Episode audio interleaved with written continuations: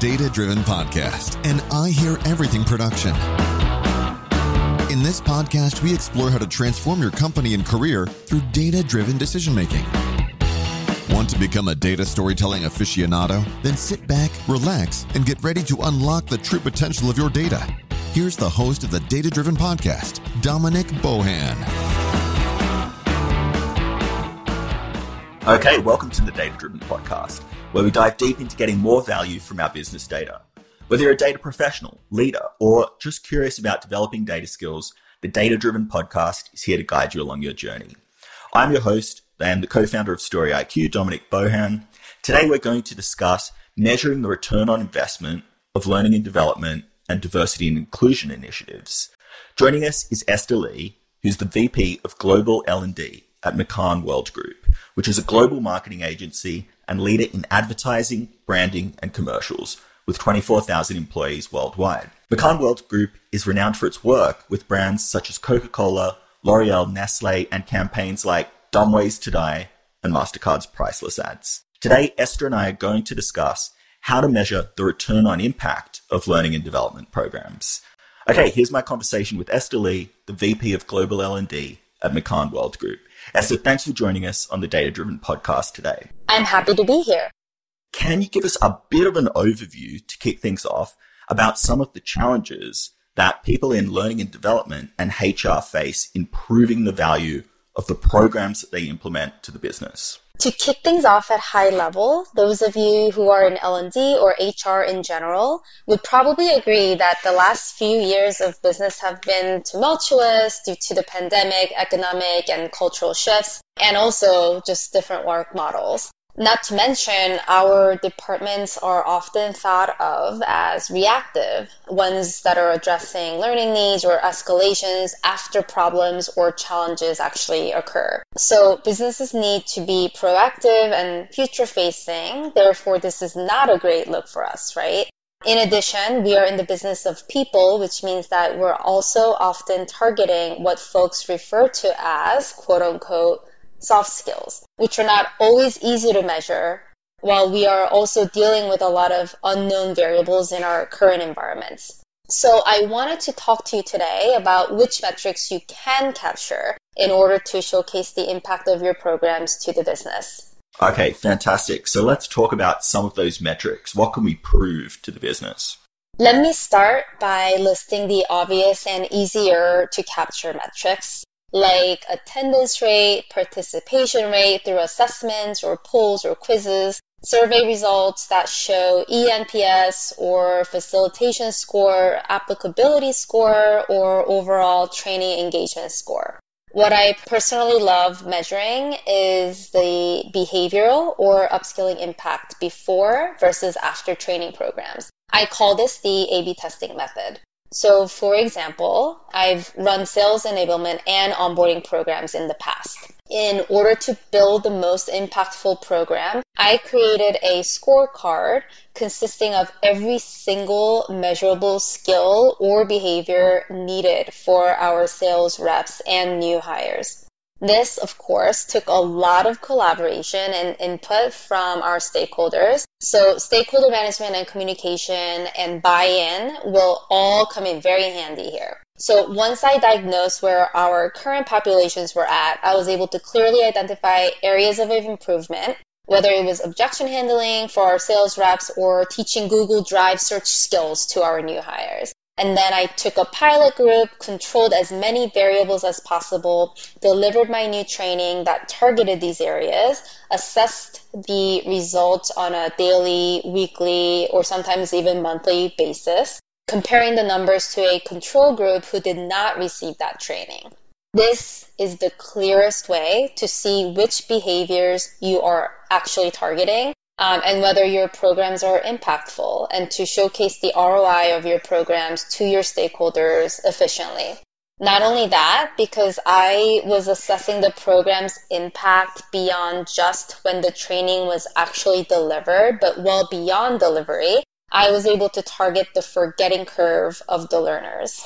Yep. Sorry, what was that forgetting curve? Yes, the forgetting curve. For our listeners who are in the L&D world, I'm sure you could agree this is any trainer's worst nightmare. because data tells us that on average, learners forget 90% of new information within the first seven days. However, this data is also a great driver for us to push for continuous learning and refresher courses and bite-sized assessments. Assessing learners or reinforcing their learning day after, a week after, or a month after training allows the forgetting curve to plateau a bit and for learners to increase retention in what they learned. Okay, awesome. So the forgetting curve is not so much to evaluate the effectiveness of the initial training because we know people are going to forget things. It's a tool to help us reinforce what people have learned to make sure it is successful. Is that the main purpose? It's really the hypothetical data that we should keep in mind as we build any sort of training programs. Programs should be built around the notion that too much information means more opportunity for learners to forget more information. So how do we keep the learning succinct, bite-sized, targeted with impactful behavioral changes that even the learner themselves can see and feel?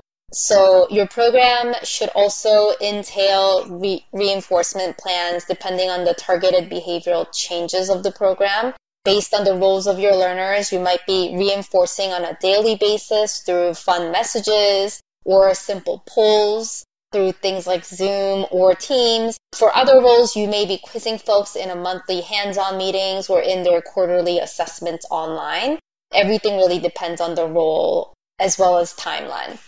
Understanding when and how to reinforce training will be sure to ensure that you don't just have immediate ROI, but long term as well. Okay, makes sense. So, can we drill into some of the metrics we've discussed? So, we've got some of the obvious metrics like participation rates, survey results. Maybe we'll just start with those because I find at least, and I've, I've seen a lot of instances where these metrics get questioned heavily. So people say, okay, lots of people showed up to the training, or lots of people said they liked the training, so what? How does that translate to value for the business? I love this question because attendance is almost always tracked for learning programs, but it's often stopped there. 100% of your company could have shown up to training and 99% of them could have forgotten 90% of what you taught them. Or even worse, 99% of them may have not even paid attention to the training.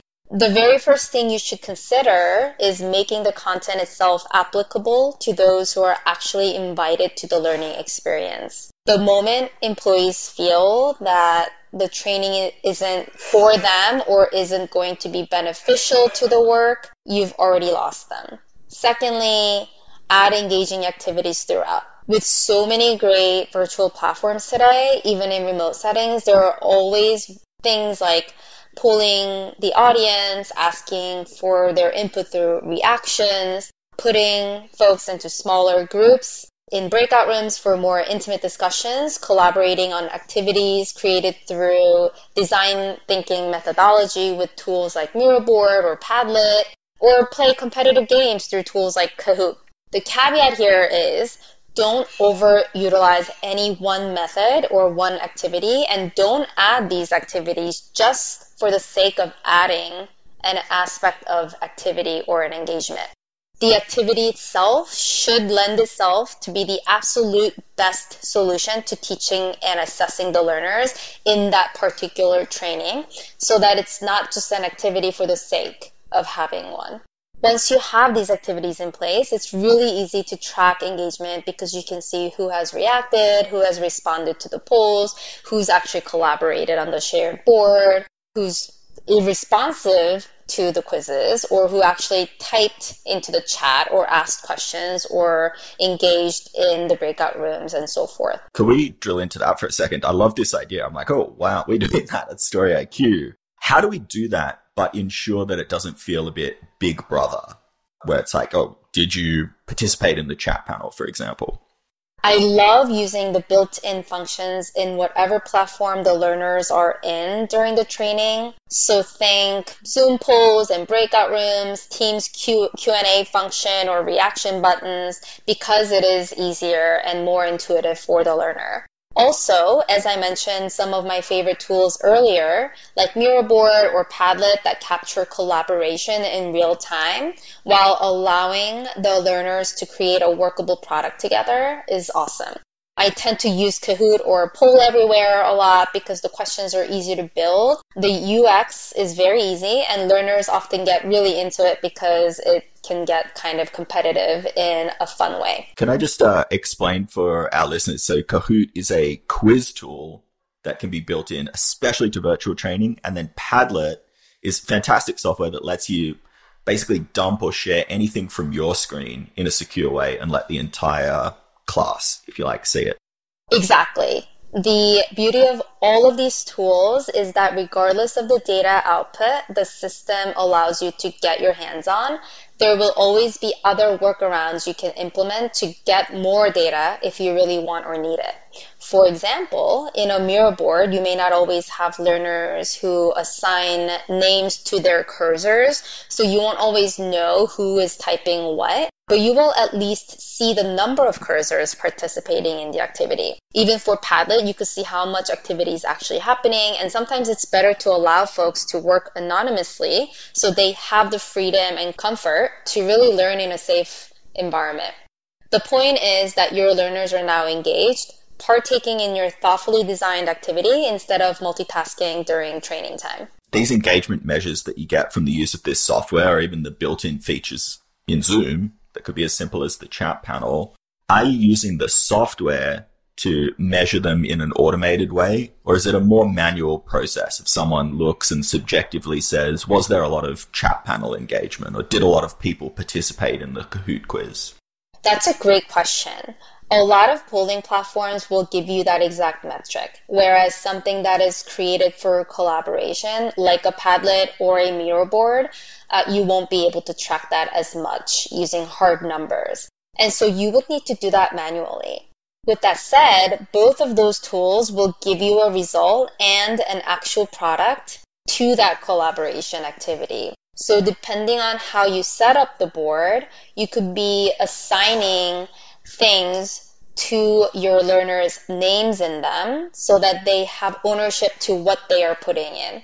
If you're using the built-in tools but ones that do not give you a hard metric like the chat or Q&A, at least you could use those transcripts to one have maybe something like AI tell you what the themes of the chat were. Two, you could see which attendees had what types of questions or reactions to your training so that you could really analyze this manually as needed. And then three, you could also look at what percentage of attendees were actually active or engaged with those tools. Okay. So these are great metrics. They're, even if there's some subjectivity in interpreting the data from these platforms, you can still get to an objective number. You could define in advance what's a good level of uh, participation, for example. How do we then translate that to value and ROI? In order to showcase ROI, we first need to calculate the cost of training per participant. Of course, this is much easier to calculate if you're using a vendor because they lay that out for you. But if you're building a lot of bespoke internal training, you won't always be able to get that exact number here especially if you're utilizing tools like an online platform that costs a certain amount of money quarterly, or if you're looking at the time spent on creating the course itself, or the learner's time invested in ongoing course participation and so forth. But starting somewhere will allow you to begin that ROI conversation with your leadership. Secondly, Going back to A-B testing I discussed earlier on, isolating your pilot groups, controlling as many variables as possible, and measuring the before and after impact of training is going to be really important so that you're showing your leaders here are the competency gaps that were identified, then addressed to this pilot group. Here is the impact of the program based on the pilot group's changed behavior or knowledge through assessments and activities compared to those who did not partake in the training. Thirdly, there are not so hard numbers that we always need to consider, which are very cultural, human, and environmental, if you will. It's the qualitative metrics like the pulse survey questions that ask your employees, do you see yourself becoming a leader at this company? Or I have career growth opportunities at this company and rate that. Or my company cares for my career trajectory and provides relevant training for my role and rating that. If you ask these questions to current employees as well as in exit surveys to those who are jumping ship, much of L&D's learning strategy will get highlighted and the ROI will be telling through employee retention, sentiment, and engagement. And don't forget, these numbers will have an A-B aspect to them as well, capturing the results to these questions before the programs were implemented versus after will also become key measurements of success. Okay, and I like this before and after approach. Now, it sounds like there's all sorts of things we can measure, but maybe there's two broad categories. There's the competency, i.e., do I have the skills? So if we're teaching salespeople, do I understand how to put together a proposal that addresses the client's need? And then there's outcomes where we could also look at are they actually closing more deals after the training as well? Would that be a reasonable way to segment the two types of metrics that we'd measure from like an A B test? Yes, that's a simple and effective way to bucket the two types of measurements. One that's more around the competencies, hard skills, and knowledge, and the second that's more around a cultural shift and the way employees feel about learning, engage with training, and have pride for where they work. Cool. So let, let's break it down. So, in terms of the cost, we've got the direct cost of the training.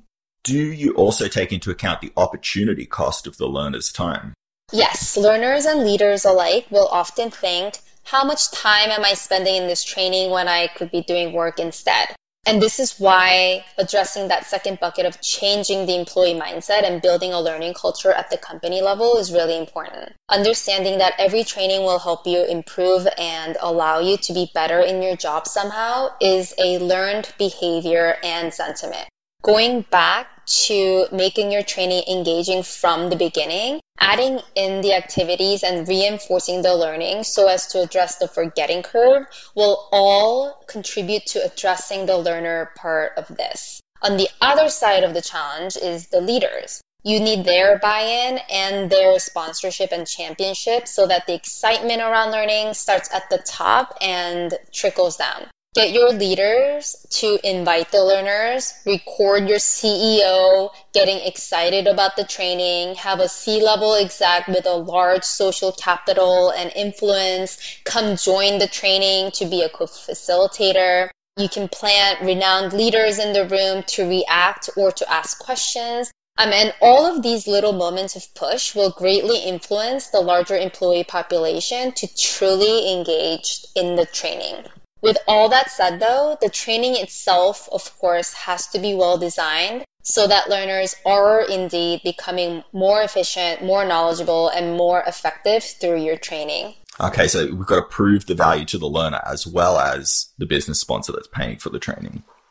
Cool. So that's on the cost side. And then on the value side, the easiest thing is, of course, yeah, you're training salespeople. You can show an uplift in the amount of deals they close. How do we go from learning a soft skill like uh, how to present data more effectively, for example, how to create better presentations, where we may never be able to trace it in a perfectly provable way to bottom line impact, but we can still show that people have massively uplifted their skills and retained that knowledge since the training.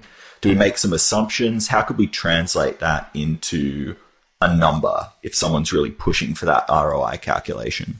This is such an important question because a lot of what we do can be seen as quote unquote soft skills, but even these soft skills need to be taught like they're hard skills, as in we should be able to put quantifiable measurements to them. If you want a simple solution, I'll just mention two. One is to use self assessments and manager assessments. Responding to your example of learning how to create great presentations, you could ask the learner to rate themselves in this skill, ask them questions around their anxiety levels or confidence levels around creating presentations. You would ask the same questions to the employee's manager and or those who are on the receiving end of that presentation. So then after training, you would ask those questions again so that you can compare the numbers almost in a 360 manner. How do you now feel about creating presentations post training? What do your manager and stakeholders think? This goes back to the notion of A B testing. Second, going back to the reinforcements that you've built into your program, you could simply check the progress of the learners from beginning of the training, during the training, and post training, one week, 30 days, or 60 days after. Uh, you should be able to gradually see how employees are getting more creative with their presentations on their anxiety levels and see that it's dropped off because they've practiced so many times. Um, I'm speaking very broadly here because creating great presentations is a very subjective and broad skill d- depending on the role. But in a real program design, you would identify exactly what skills and competencies are needed and could be measured to evaluate a great presentation. So you would start there. Okay, so we've got self assessment, assessment from others. And do you do any testing? Is that part of the forgetting curves where we can say objectively, maybe do a multiple choice quiz to see if they've mastered the skills that they were trained on? The short answer is yes. To double click, I've been fortunate enough in my career to always have some sort of an LMS or a learning platform to be able to host self paced quizzes or assessments in those self-paced courses or assessments, you could host the reinforcement modules or assess learners in a timely manner. However, we have to be careful in how we use the assessment results here because the last thing you want is either for employees to feel defeated if they're looking at their low score or for managers to use this as a way to hinder someone's promotion. Something I personally love to do is instead of failing people at certain pass fail rates, I reward those who receive a certain score or above by giving them certificates or badges. I've created ones where they look super official with the employee's manager signature and even the CEO's signature on the certificate. And I would then encourage the learner to add this to their email signature or to their LinkedIn profile so that we can socialize it as in have every team member, leader, their manager congratulate the learner and like or comment on the post. This not only creates a sense of community and pride for the employee, but also allows people outside of your org to see all the great learning that's happening internally. You're almost promoting your learning programs through these wins. That sounds great. So we do that with some of our courses. So we offer certificates. So a bit of an incentive for people to do the, the quiz or the certification. I'm really curious about how to get the messaging right so people feel that it's not a stick measure, that it's not something where if they perform poorly on the test, for example, they'll be performance managed. How do you get that message across? This is where the company culture and manager training will become extremely important. Learning should always be engaging, celebrated, anticipated, impactful, valuable, and valued. Pilots, program kickoffs, training launches, end of programs, reinforcements, assessment progress and results alike should all be celebrated. One should never be fearful when learning. The amygdala, the area of your brain that helps you learn and process emotions, actually becomes anxious and hinders learning if you are afraid. Managers and leaders should be supportive of all learners, regardless of the number of tries it takes for them to get to the goal, as long as they're still in it, trying their best and ultimately getting there. A note I will add here is we should also be changing the culture of L&D. Learners failing something does not equate to their actual failure. This actually might mean that we didn't do a great job explaining that particular concept to that particular employee who may learn differently. Assessments are a two-way street. So L&D should always be looking at results to not penalize learners, but to iterate on the program so that it's becoming the best version it can be, just like the learners. You will feel this cultural shift when your learners start getting comfortable with you, start giving you feedback on the program and the assessments, and start to value your work through engagement and interest, which is just a beautiful thing all around. Okay, so it's not just an impersonal email of you've got to fill out, you've got to do this multiple choice quiz we're creating a relationship with the learners where they could say, hey, I think maybe this question is flawed, or we didn't even learn this in the training, and so forth. Okay, that makes a lot of sense. So to round things out, we've looked at a range of different metrics we can use, some of the obvious metrics, which are still useful, but my takeaway from this is that the obvious metrics like participation rate, surveys asking about engagement, can be useful, but are alone not enough. And ideally, we need to look at the skills gaps before and after the training. And in the most ideal case, even A B test in a neutral way so that we can see who's gained different skills and whether the training has been effective in people learning those skills. We can measure it with self assessment as well as assessment from others. And finally, of course, we've talked about more objective assessments, tests, if you like, and some way to not invoke that school mentality of, oh no, there's a test coming up. So that has been very uh, enlightening. Can you share perhaps a story to tie it all together of an instance where maybe there's a challenge in proving the ROI to a stakeholder and you've been able to use these metrics and tell a story to show what the impact of a training program or course was? I would love to share my story from when I was heading up the sales enablement and the L&D department together in the past. I was in charge of creating a world-class fully virtual onboarding for our new sales reps. We were hiring almost 30 or 40 of them a month while our manager numbers couldn't increase at the same pace. Not to mention, some of the managers were new managers. So as you could imagine, I met with multiple stakeholders multiple times, sometimes at very unreasonable hours because this became a high stakes, high priority program for the company. I aligned with senior leaders on their vision for the role and for the team, expected skills for the role and outcomes of the onboarding program. I aligned with the team managers on their bandwidth, concerns, behaviors expected of new hires, the learning curve of the job, etc. I also met with many of the existing sales reps to better understand what their previous onboarding and training experience was like and to address current challenges of the role.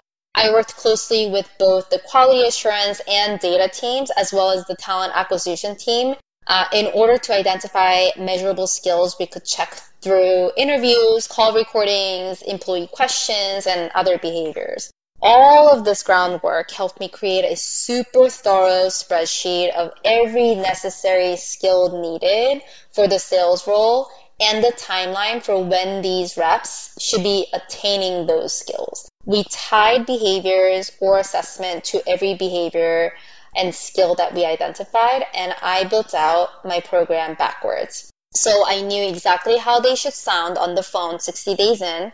So building a program from that point and backwards to the very first day that they join, from understanding our company values, responsibilities as a learner to the sales team culture, training cadences, and expected outcomes of week one, 30 days, 60 days into the role truly gave clarity and visibility to the sales reps who were coming in.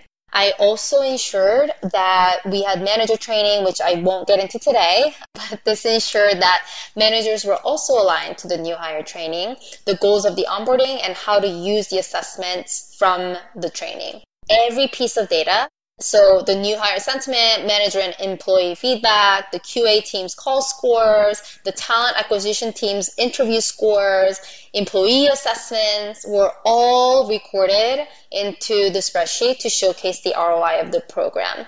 Overall, the program only became stronger over time with more feedback and more employee input to a point that we took parts of that training to upskill existing sales reps to elevate the entire sales org. Fantastic story to round it out.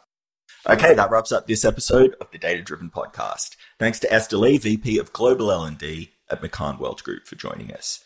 Join us again tomorrow when Esther and I are going to discuss how to measure the impact of your diversity and inclusion initiatives. If you can't wait till our next episode and you'd like to learn more about Esther, you can find a link to her LinkedIn profile in our show notes or visit her company website,